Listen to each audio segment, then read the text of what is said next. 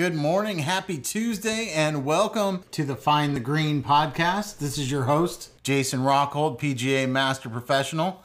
And today we're going to talk about the difference between marketing and content creation. So stick around, play the intro.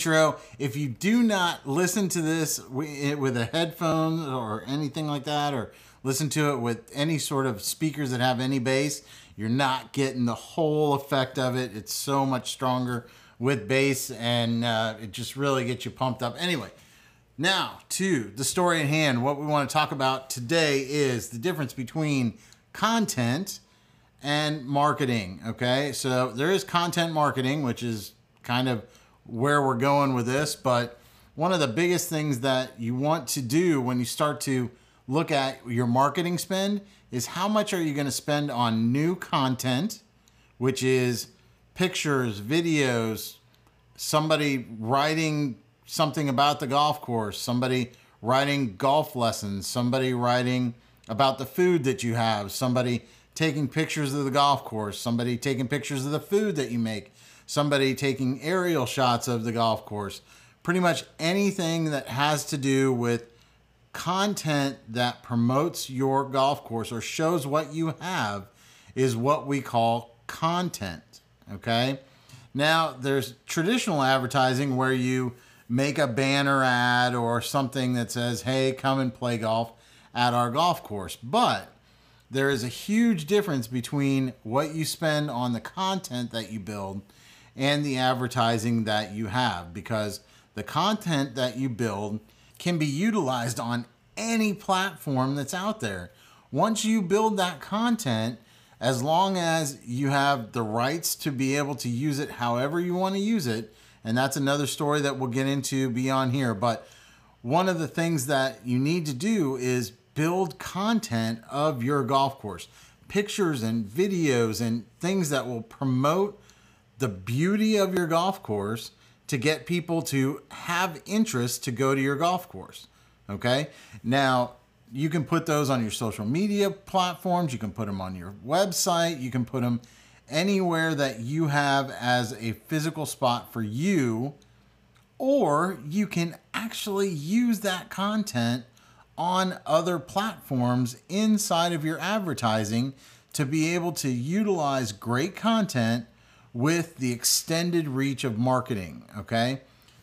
So I want to break it down by giving you an example of what I mean. Okay. So let's say that you are a golf course that has not really done anything when it comes to gathering content for the, the facility.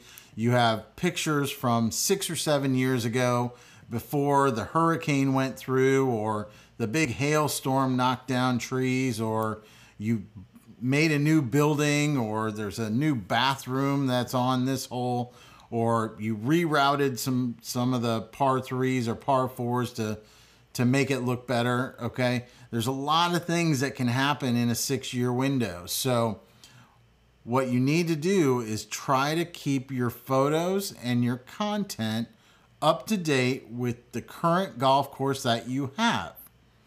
So now that you have these photos, okay? You've put to, put in the money to have somebody come out, take great pictures, and potentially write some articles for you that are about the new things that you're doing, talking about everything that's going on on the golf course, and potentially getting you into a blogging atmosphere, which is outside of what we're going to talk about today. But just so you know, just blogging and putting that on your website consistently, even a podcast like this, if you do it consistently, you can start to gain followers or gain interest and utilize that as a way to get more people to come to your golf course. So make sure that you understand that the content that you make is something that you can utilize across multiple platforms and be able to have that as an interest for somebody to come to your golf course. So, the exact example that I want to do you are a golf course and you just took some new pictures, had somebody come out, take some pictures of your golf course, and what you need to do at this point is utilize that content that you created to gain interest in golfers to come to your golf course. So you can take those pictures and you can put them on your website. So right away, the first thing that you would do is you put it on your website. That is virtually a low cost situation, almost no cost situation. If you have somebody on staff that does your website, you can give them the pictures, they can put it on the website, and boom, you now have brand new photos up on the website that are showing your golf course from an up to date light of what it looks like currently. Next, you can utilize them, space them out. If you have 20 pictures, you can space them out to one every three or four days on your Facebook page or on your Instagram or whatever it is. And then you can recycle that content. You can utilize some of those pictures later on. So let's say you have 20 pictures and you took those pictures and you put them up there one every three days. That's 60 days of content that you have made to be able to utilize on those social medias. Now, this is where content gets even better. You can take that first picture that you put up 60 days ago and be able to use that as recycled content. So it allows you to utilize that content multiple times and still be able to get that same interest or maybe even more interest because that picture was really neat and people wanted to see it again and you were able to recycle that content to attract more people. So the great thing about content is it's something that you can utilize more and more and more. Now, when it comes to marketing, if you took out an ad in a newspaper and you said, okay, I want to advertise that I have this great golf course and I want you to come out for $25 uh, on Tuesdays, and that's what we want. Okay, well, it makes sense to actually have some ads like that in different marketing platforms that are out there because the reach that they have is wide enough to be able to gain some sort of profitability out of that ad spend.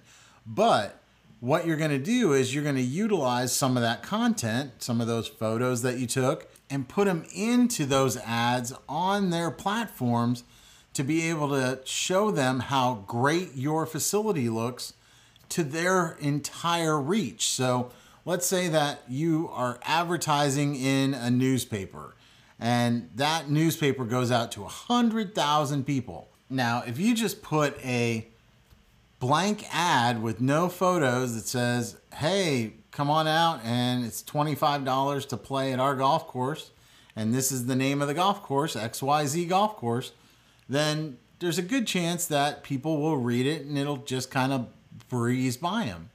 But what you'll find is by utilizing great content, photos, in these ads, you're going to start to spark interest. You're going to inspire them to want to come out and play. They'll look at that photo and they'll go, wow, that looks awesome out there. I would love to spend the day there.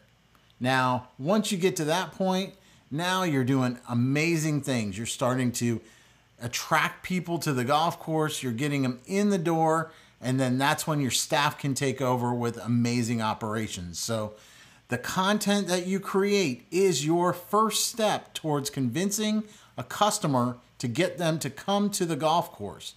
And if your content is old or bad or just doesn't do any justice to your facility, you are losing money quickly. It is like having a pail with multiple holes in the bottom of it and trying to fill it up. If your content is not attracting people to the golf course, then you have got to change it.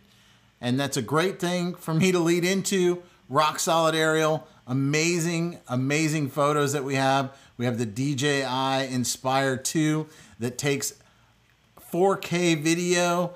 We have 27 megapixel photos that we take, which means to most people, if you're not into cameras, it means that we have the highest quality cameras that you can get when you get that drone up in the air. So we can utilize those photos and we can get them to any of your advertisers and be able to get amazing photos to increase your business. So shameless plug, I know it was, but definitely I had to tell you because it's so important.